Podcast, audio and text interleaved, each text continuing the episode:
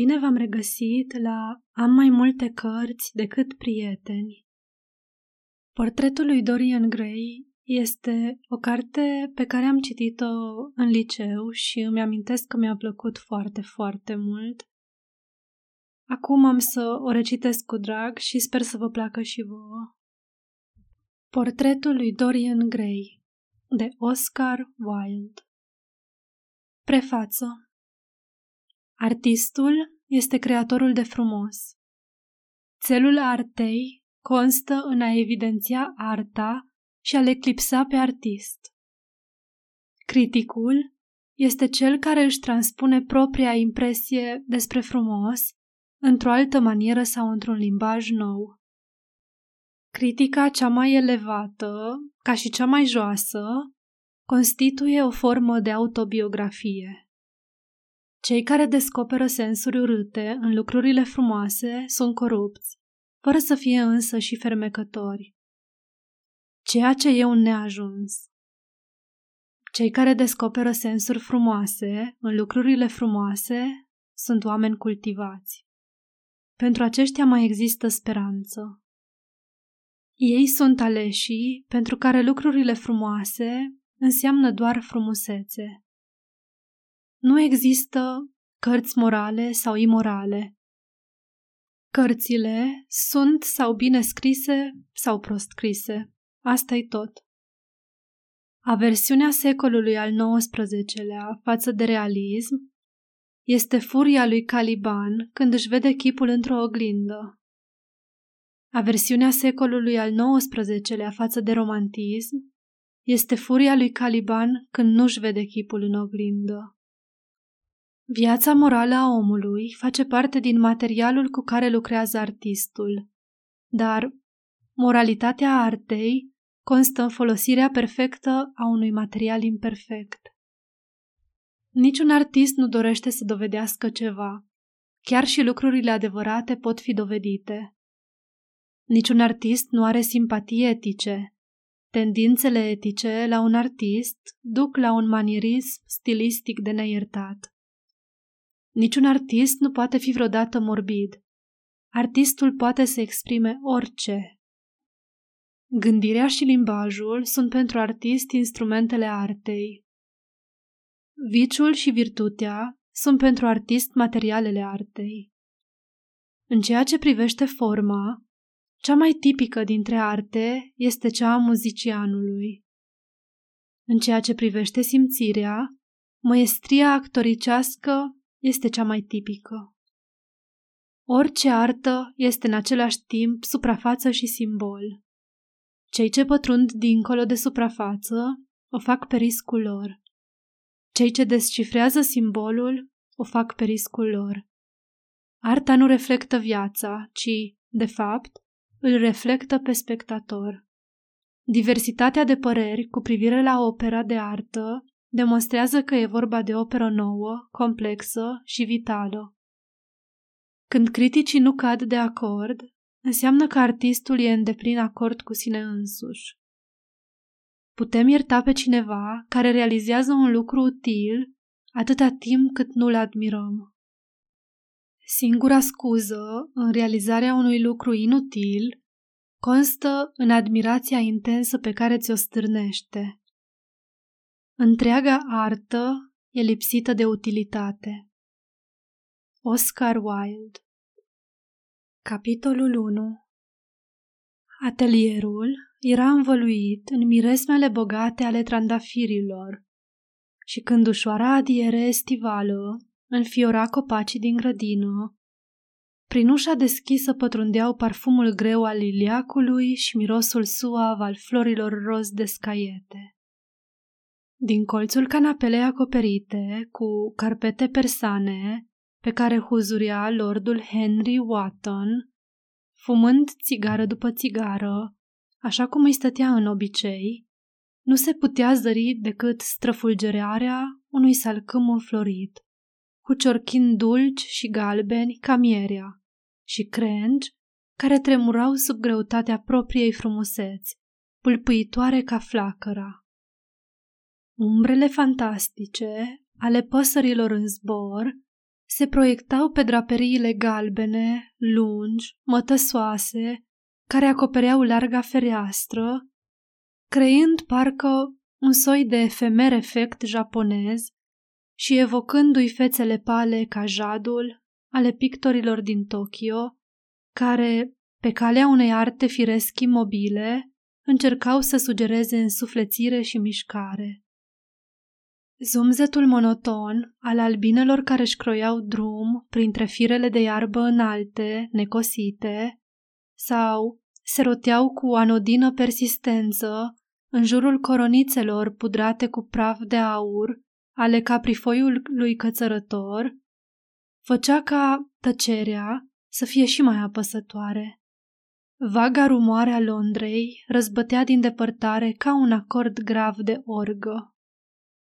În mijlocul încăperii, prins pe un șevaler vertical, trona portretul, în mărime naturală, al unui tânăr de o frumusețe extraordinară și în fața acestuia, la oarecare distanță, ședea chiar artistul. Basil Hellward, cel al cărui bruscă dispariție, în urmă cu câțiva ani, pricinuise tulburare și dăduse glas unor stranii presupuneri.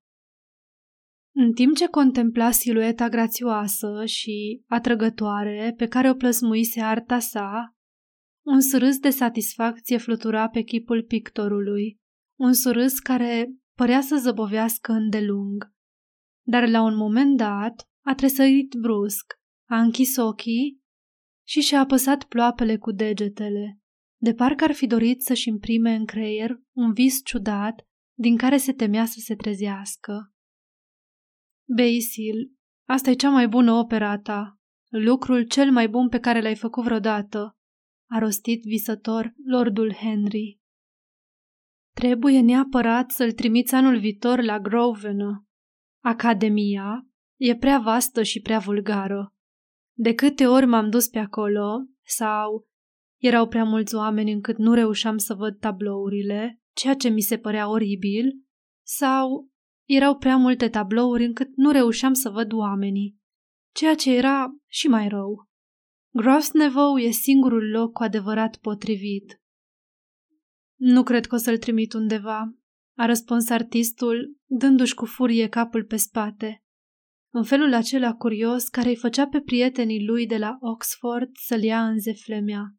Nu, nu-l trimit nicăieri. Lordul Henry și-a înălțat sprâncenele și l-a privit cu mirare pe pictor prin colacii de fum albăstrui care se ondulau din țigara lui bine tincturată cu opium. Să nu-l trimis nicăieri? De ce, dragul meu? Există vreun motiv? Ce fistichi sunteți voi, pictorii! Vă dați de ceasul morții ca să vă creați o reputație și când ați dobândit-o, s-ar zice că sunteți gata să-i dați cu piciorul. Ceea ce e o prostie, pentru că pe lume există un singur lucru mai rău decât acela de a se vorbi despre tine, și anume a nu se vorbi despre tine. Un portret ca ăsta de aici te-ar situa cu un cap deasupra tuturor tinerilor artiști din Anglia, iar bătrânii ar cropa de gelozie dacă bătrânii mai sunt în stare să încerce vreo emoție. Știu că o să râzi de mine, a replicat artistul, dar efectiv nu-l pot expune. Am pus în el prea mult din mine. Lordul Henry s-a tolănit pe canapea râzând. Da, am știut că o să râzi. Totuși, ăsta e adevărul adevărat. Ai pus în el prea mult din tine, pe cuvântul meu. Basil, n-am știut că ești atât de vanitos, dar, ca să-ți spun drept, nu văd nicio asemănare între fața ta puternic brăzdată și părul tău negru, ca tăciunele, și acest tânăr, Adonis, plămădit parcă din sidef și petale de trandafir. Zău așa, dragul meu Basil, el e un narcis și tu, mă rog, desigur, că ai o expresie intelectuală și așa mai departe, dar frumusețea, adevărata frumusețe, sfârșește acolo unde începe expresia intelectuală. Intelectul e în sine un soi de exagerare și distruge armonia oricărui chip. În clipa când cazi pe gânduri, nu mai ești decât nas și frunte sau ceva respingător. Uită-te la oamenii de succes din profesiunile intelectuale. Sunt absolut hidoși. Desigur, cu excepția clericilor. Dar oamenii bisericii nu gândesc. Un episcop de 80 de ani repetă aceleași lucruri pe care a fost învățat să le înșire la 18 ani și, prin urmare, arată mereu perfect încântător. Misteriosul tău tânăr prieten, al cărui nume nu mi l-ai destăinuit, dar al cărui portret mă fascinează de-a dreptul, nu gândește niciodată. Sunt absolut convins. E o creatură frumoasă, lipsită de creier, care ar trebui să se afle tot timpul aici. Iarna, când nu avem flori pe care să le admirăm, și vara, când avem nevoie de ceva care să ne răcorească inteligența. Basil, nu te flata, nu semeni câtuși de puțin cu el.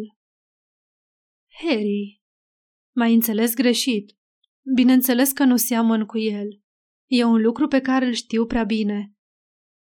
Adevărul e că m-ar întrista dacă aș semăna cu el. Ridici din numeri? Îți mărturisesc un adevăr. Există o fatalitate legată de deosebirea dintre aspectul fizic și cel intelectual.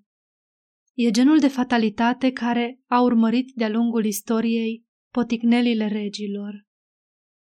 E preferabil să nu te deosebești de semenii tăi.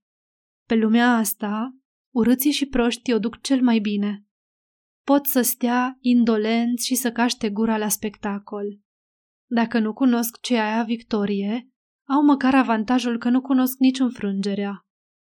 Trăiesc așa cum ar trebui să trăim cu toții, netulburați, indiferenți, scutiți de neliniști.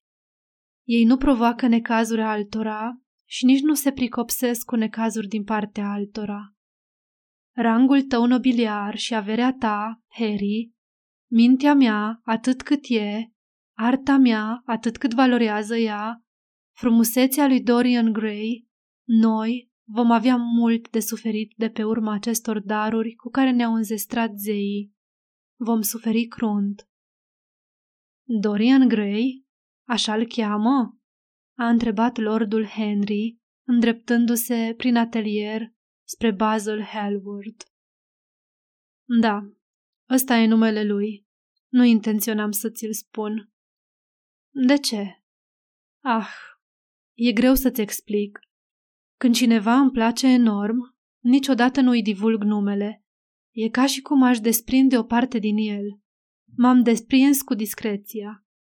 Găsesc că e singurul lucru care poate da mister și farmec vieții moderne. Lucrul cel mai banal devine încântător dacă îl tăinuiești. Eu, când plec din oraș, nu le spun celor din jur unde mă duc. Dacă le-aș spune, mi-aș strica orice plăcere. Știu că e un obicei stupid, dar se pare că, într-un fel, îți infuziază în viață o doză de romantism. Presupun că mă socotești teribil de prost. Absolut deloc, i-a răspuns lordul Henry. Câtuși de puțin, dragul meu Basil. Ai uitat, s-ar zice, că eu sunt însurat și unicul farmec al căsătoriei constă în faptul că impune o necesitate ambilor soți o viață întreagă de înșelătorii. Eu nu știu niciodată pe unde e soția mea, iar ea nu știe niciodată ce fac eu. Când ne întâlnim, și acest lucru se petrece ocazional, când luăm împreună masa în oraș sau suntem invitați la duce, ne oferim unul altuia cele mai absurde povești, dar cu cele mai serioase mutre. Soția mea se pricepe foarte bine la așa ceva, mult mai bine decât mine. Nu încurcă niciodată întâlnirile ei, pe când eu le zăpăcesc mereu. Și dacă mă dă de gol, nu face niciodată tărăboi. Uneori mi-ar plăcea să facă, dar ea se mulțumește doar să râdă de mine. Harry, nu-mi place cum vorbești despre viața ta conjugală, l-a mustrat Basil Hellward, îndreptându-se spre ușa care dădea în grădină. Eu cred că ești un soț într-adevăr foarte bun, dar că te rușinezi amarnic de propriile tale virtuți. Ești un tip colosal. Nu rostești niciodată o idee morală, dar nici nu faci vreun lucru necuvincios. Cinismul tău e o simplă poză. Naturalețea e doar o poză, ba, chiar cea mai iritantă din câte cunosc, a strigat lordul Henry râzând. Și ambii tineri au ieșit în grădină și s-au instalat pe banca lungă de bambus, adăpostită de umbra unei tufe înalte de lauri. Razele soarelui alunecau pe frunzele lucioase. Prin iarbă tremurau margarete albe. Un moment mai târziu, lordul Henry și-a scos ceasul din buzunar. Basil, mă tem că trebuie să plec, a murmurat el. Dar, înainte de a pleca, insist să-mi dai răspunsul la întrebarea pe care ți-am pus-o acum ceva vreme. Ce întrebare? S-a mirat pictorul, ținându-și privirea ațintită în iarbă. Știi foarte bine. Nu știu, Harry. Bine, atunci o repet. Vreau să-mi explici de ce refuzi să expui portretul lui Dorian Gray. Adevăratul motiv. Ți-am mărturisit adevăratul motiv. Ba nu, nu mi l-ai spus. Ai pretins doar că ai investit în el mult din tine. Asta e o copilărie. Harry, l-a întrerupt Basil Hallward, privindu-l în față. Orice portret pictat cu suflet este portretul artistului și nu al modelului. Modelul este mai curând un accident, un pretext. Nu el este cel care îl relevă pictorul, ci, pe pânza colorată, pictorul se dezvăluie pe sine însuși. Motivul pentru care nu am să expun tabloul ăsta pornește din teama că am dezvăluit prin el taina propriului meu suflet. Și care e această taină? a întrebat lordul Henry râzând.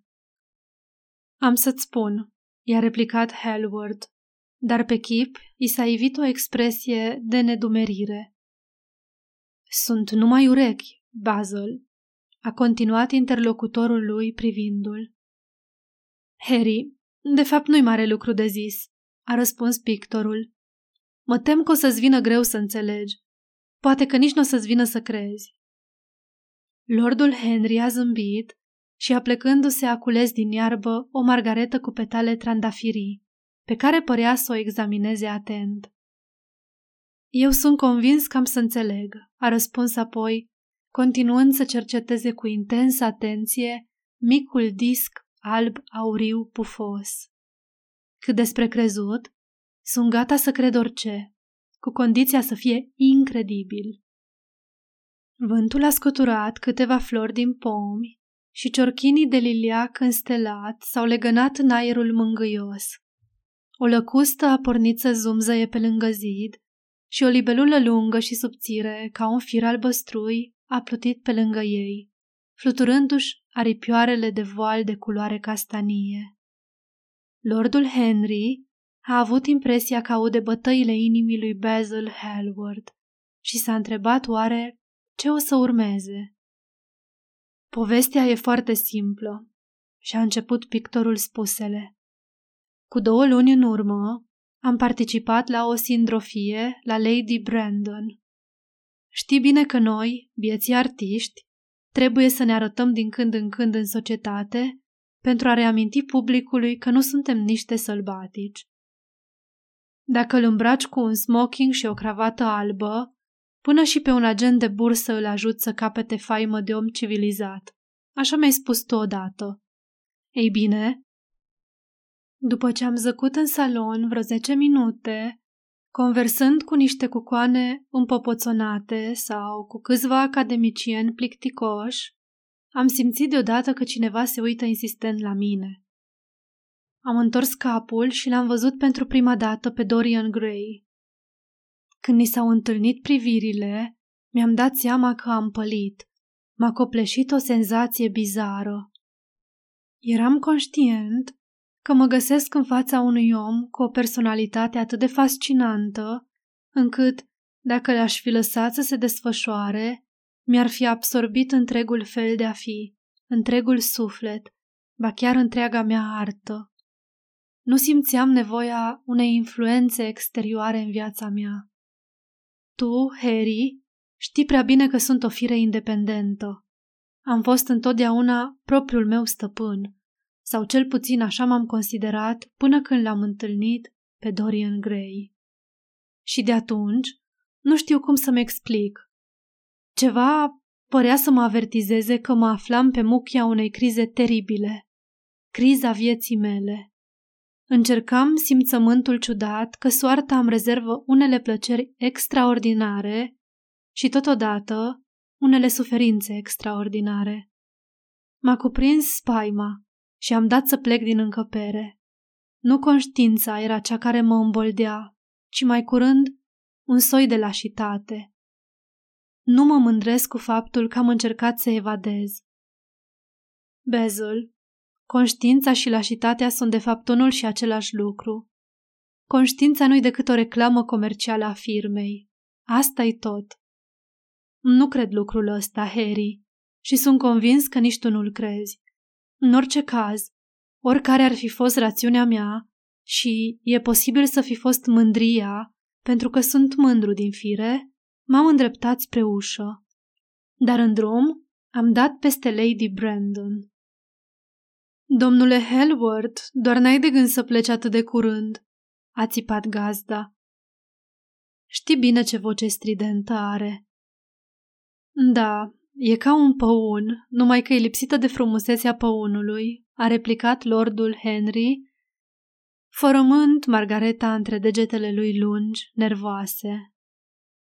Și nu puteam să scap de ea.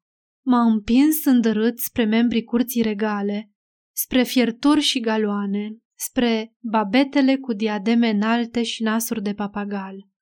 Mă prezenta ca pe cel mai bun prieten al ei. Nu o întâlnisem în trecut decât o singură dată, dar își băgase în cap să mă adopte. Cred că un tablou de-al meu făcuse mare vâlvă pe atunci.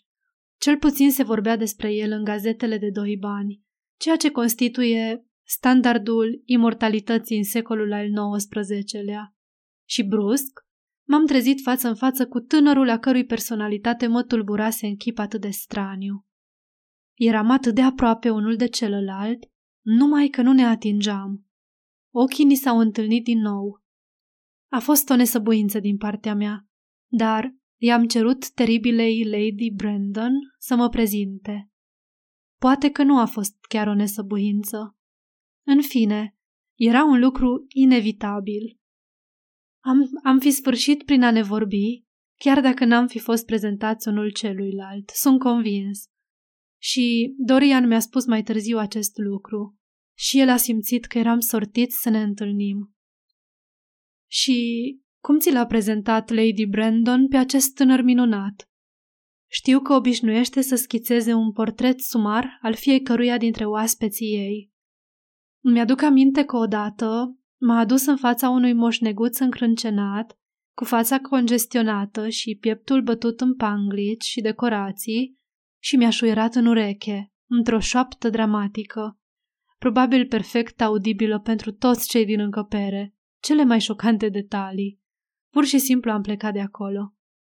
Mie îmi place să descoper singur oamenii, dar Lady Brandon își tratează musafirii așa cum organizatorii de licitații își tratează obiectele licitabile. Sau înșiră vrute și nevrute despre ei, sau îți spune totul în afară de ceea ce ai vrea să afli. Biata Lady Brandon, Harry, ești prea aspru cu ea, a șoptit Halward cu indiferență. Dragul meu, Cucoana asta a intenționat să înființeze un salon și a reușit să deschidă o bodegă. Cum aș putea să o admir? Dar povestește-mi ce ți-a spus despre domnul Dorian Gray. Ceva de genul. Un băiat fermecător. Eu și maică sa eram prietene la cataramă. Am uitat cu ce se ocupă. Mă tem că nu se ocupă cu nimic. O, da, cântă la pian sau poate că la vioară. Dragă domnule Gray, Amândoi am izbucnit în râs și ne-am împrietenit pe dată. Râsul e un început destul de bun pentru o prietenie și mai ales e cel mai bun sfârșit al unei prietenii, a comentat tânărul lord, culegând din iarbă o altă margaretă. Hallward a clătinat din cap. Harry, tu nu înțelegi ce înseamnă o prietenie, a murmurat el, așa cum nu înțelegi nici ce înseamnă dușmănia. Ție îți place toată lumea, cu alte cuvinte, îi privești pe toți cu indiferență. Vai, ești îngrozitor de nedrept, a strigat lordul Henry, împingându-și pălăria pe ceafă și înălțându-și privirile spre norișorii scămoșați ca de mătase albă, lucioasă, care zburau pe cerul de vară turcoaz. Da, ești îngrozitor de nedrept. Eu știu să fac deosebirea între oameni. Îmi aleg prietenii după frumusețea chipului lor, cunoștințele după trăsăturile de caracter, iar dușmanii în funcție de strălucirea intelectului lor. Niciodată nu poți fi îndeajuns de prudent în alegerea dușmanilor. Eu n-am niciun dușman care să fie nătâng. Toți dușmanii mei sunt oameni cu intelect elevat, prin urmare, toți mă apreciază. Găsești că e o vanitate din partea mea? Eu unul mă socotez destul de vanitos. Și eu te socotez la fel, Harry, dar, conform categoriilor tale, eu mă număr doar printre cunoștințe. Dragul meu, Basil, pentru mine ești mult mai mult decât o simplă cunoștință. Și mult mai puțin decât un prieten. Presupun că sunt un fel de frate. Ah, frații, nu mă sinchisesc de frați. Fratele meu mai mare nu mai are de gând să moară și frații mei mai mici nu au niciun fel de preocupare. Harry, a exclamat Hallward încruntându-se. Dragul meu, nu vorbesc tocmai serios, dar nu mă pot împiedica să nu-mi detest rudele. Presupun că asta provine din faptul că nu putem suporta oamenii care au aceleași defecte ca și noi. Eu, unul, simpatizez cu furia democraților englezi împotriva a ceea ce numesc ei vicile celor din clasele de sus. Masele simt că bețivănia, prostia și imoralitatea s-ar cuveni de drept să le aparțină lor, să fie trăsăturile lor specifice și că, atunci când unul dintre noi calcă în străchini, încalcă de fapt teritoriul lor. Când sărmanul South Park a ajuns la tribunalul de divorțuri, indignarea celor de jos a atins cote magnifice. Și totuși, nu cred că măcar 10% din proletariat trăiește așa cum ar trebui. Harry, nu sunt de acord cu nicio vorbuliță din toată perorația ta. Ba mai mult, sunt convins că nici tu nu crezi nimic din ce spui. Lordul Henry și-a mângâiat barbișonul castaniu, ascuțit, și și-a atins vârful botinei de piele cu un baston de abanos de care atârna un ciucure. Basil, ești un englez din cap până în picioare. Faci a doua oară același gen de observație. Când expui o idee unui englez autentic, ceea ce e întotdeauna un lucru nechipzuit, acestuia nici nu-i trece prin cap să judece dacă ideea e justă sau nu. Singurul lucru care îi se pare important este dacă e credibilă, ori valoarea unei idei nu are nicio legătură cu sinceritatea omului care a exprimat-o. Din potrivă, probabilitățile ideii sunt invers proporționale cu sinceritatea, ba chiar cu cât e omul mai nesincer, cu atât e mai pură ideea din punct de vedere intelectual, nefiind poluată de voința lui, de dorințele lui, de prejudecățile lui. În orice caz, eu nu am de gând să discut cu tine politică, sociologie sau metafizică. Eu prețuiesc oamenii mai mult decât principiile și preferații mei sunt oamenii lipsiți de principii. Haide, mai vorbește despre domnul Dorian Gray. Cât de des vă vedeți? Zi de zi. Aș suferi dacă nu l-aș vedea în fiecare zi. Extraordinar! Eu gândeam că pe tine nu te interesează nimic în afară de arta ta. El e acum arta mea, a replicat pictorul cu o voce gravă. Harry, uneori îmi spun că în istoria umanității nu există decât două ere importante. Cea din tâi e legată de apariția unor noi mijloace de expresie în dezvoltarea artei și cea de-a doua este apariția unor noi personalități în artă. Ce a însemnat folosirea uleiului pe pânză pentru pictorii venețieni și ce a reprezentat chipul lui Antinos pentru vechi sculptori greci, va însemna, într-o bună zi, chipul lui Dorian Gray pentru mine. Nu vreau să spun că pictez reprezentându-l pe el, că desenez după el, că schițez după chipul lui. Firește că fac toate astea, dar pentru mine el nu e un simplu model, cineva care îmi pozează. Și n-am să-ți spun că sunt nemulțumit de ceea ce am realizat prin el sau că frumusețea lui nu poate fi captată în artă. Nu există nimic care să nu poată fi exprimat prin artă. Și sunt conștient că, de când l-am întâlnit pe Dorian Gray, operele mele sunt cele mai bune din tot ce am făurit vreodată. Dar într-un fel straniu și mă întreb dacă vei putea să mă înțelegi, personalitatea lui m-a orientat către o cu totul altă manieră de artă, spre un stil artistic cu totul nou. Văd altfel lucrurile. Gândesc altfel despre ceea ce văd. Acum reușesc să recreez viața într-un mod care mi-era necunoscut în trecut. Un vis al formei într-un timp al gândirii. Cine a spus asta? Am uitat. Iată ce a însemnat Dorian Gray pentru mine. Simpla prezența acestui băiat, căci pentru mine e doar un băiat, deși e trecut de 20 de ani. Simpla lui prezență, ah, mă îndoiesc că-ți poți da seama ce înseamnă toate astea. În mod inconștient, el îmi trasează direcțiile unui nou curent, un curent care îmbină marea pasiune a spiritului romantic cu perfecțiunea spiritului artei grecești. Armonia dintre suflet și trup. Cât de mult înseamnă aceasta? Noi, în nebunia noastră, am despărțit cele două elemente și am inventat un realism vulgar, un idealism găunos. Harry, dacă ai putea ști ce reprezintă Dorian Gray pentru mine.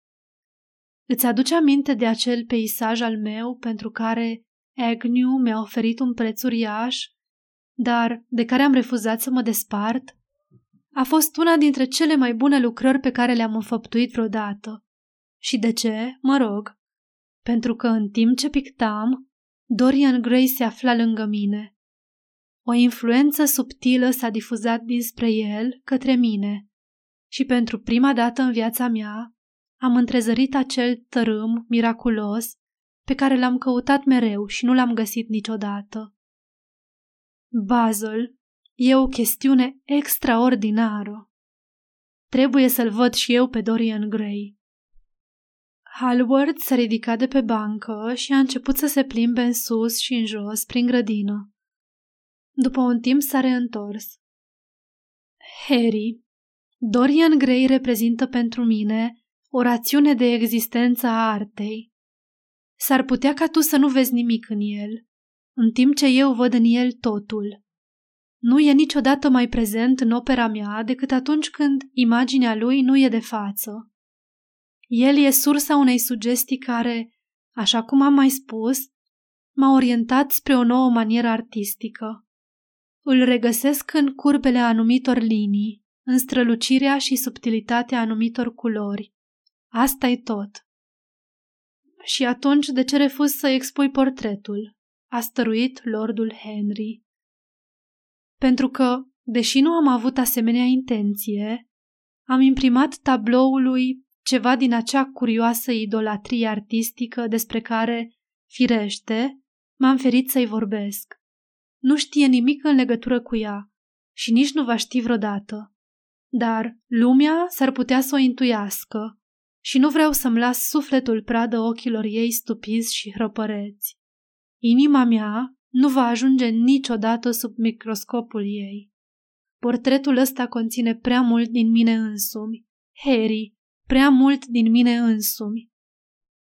Poeții nu-și fac atâtea scrupule ca tine.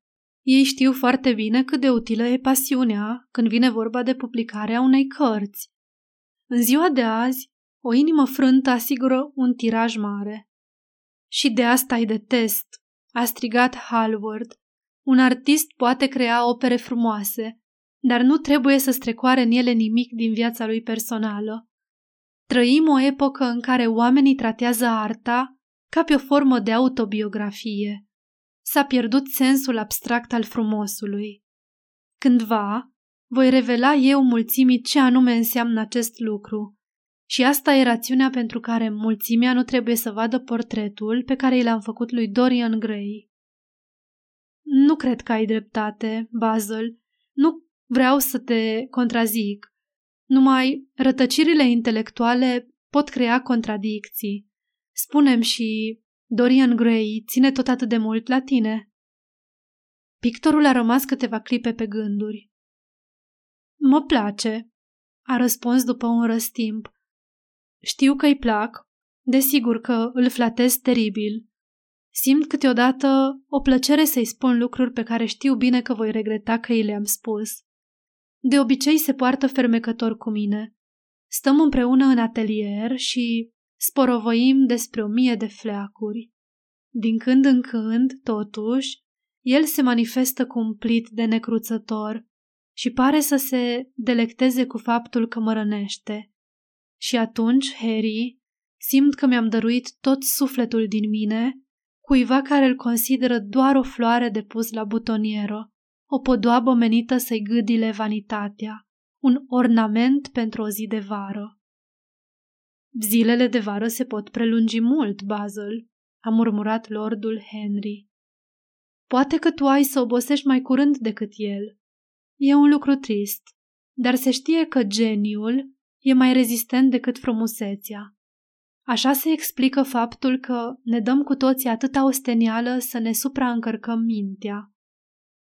În sălbatica bătălie pentru existență, dorim să dobândim ceva mai durabil, drept care ne îndopăm mințile cu tot felul de nimicuri și de date, în speranța stupidă că ne vom păstra locurile. Idealul modern îl reprezintă omul perfect informat.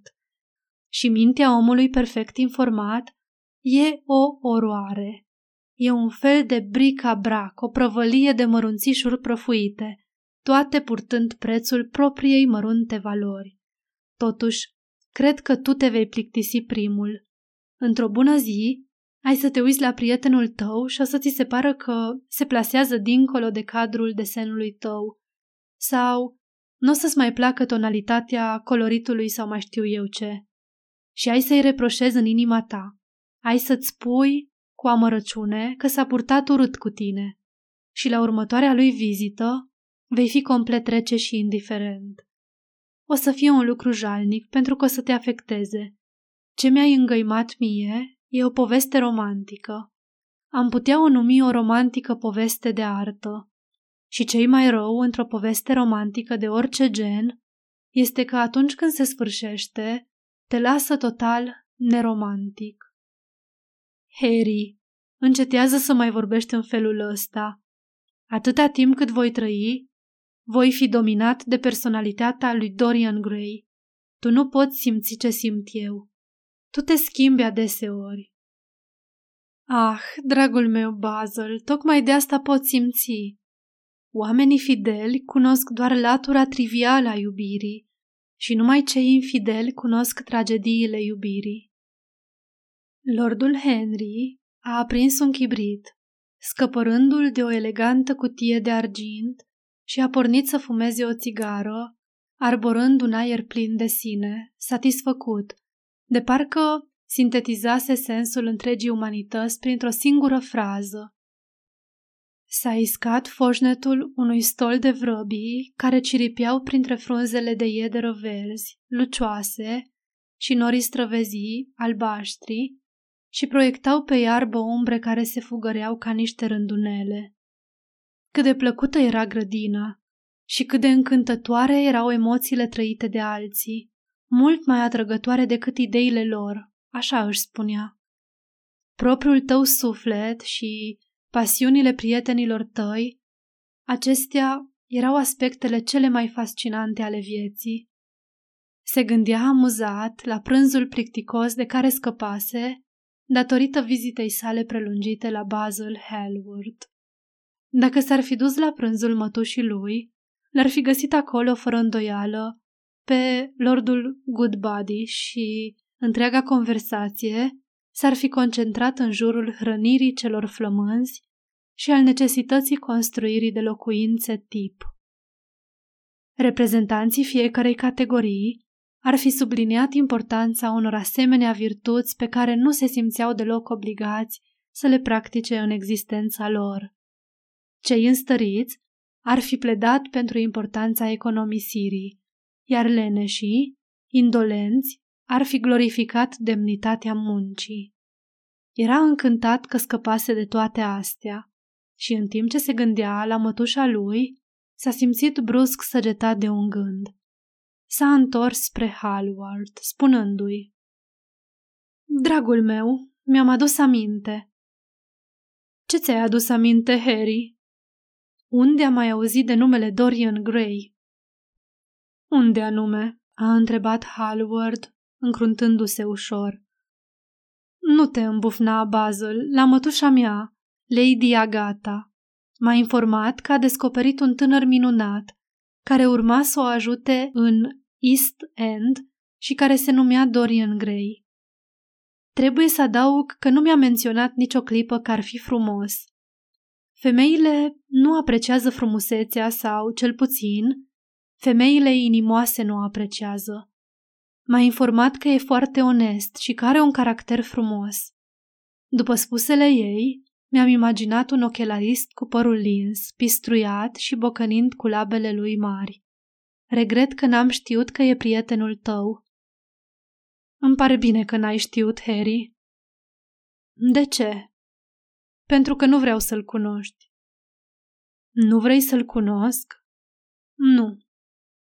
Domnul Gray vă așteaptă în atelier, domnule, a anunțat valetul, ivindu-se în grădină. Ei, acum n-ai încotro, trebuie să mă prezinți, a strigat lordul Henry râzând. Pictorul s-a întors către valetul care stătea clipind în lumina soarelui. Parker, roagă-l pe domnul Gray să mă aștepte. Vin în câteva minute. Omul s-a înclinat și a făcut cale întoarsă, după care pictorul i s-a adresat lordului Henry.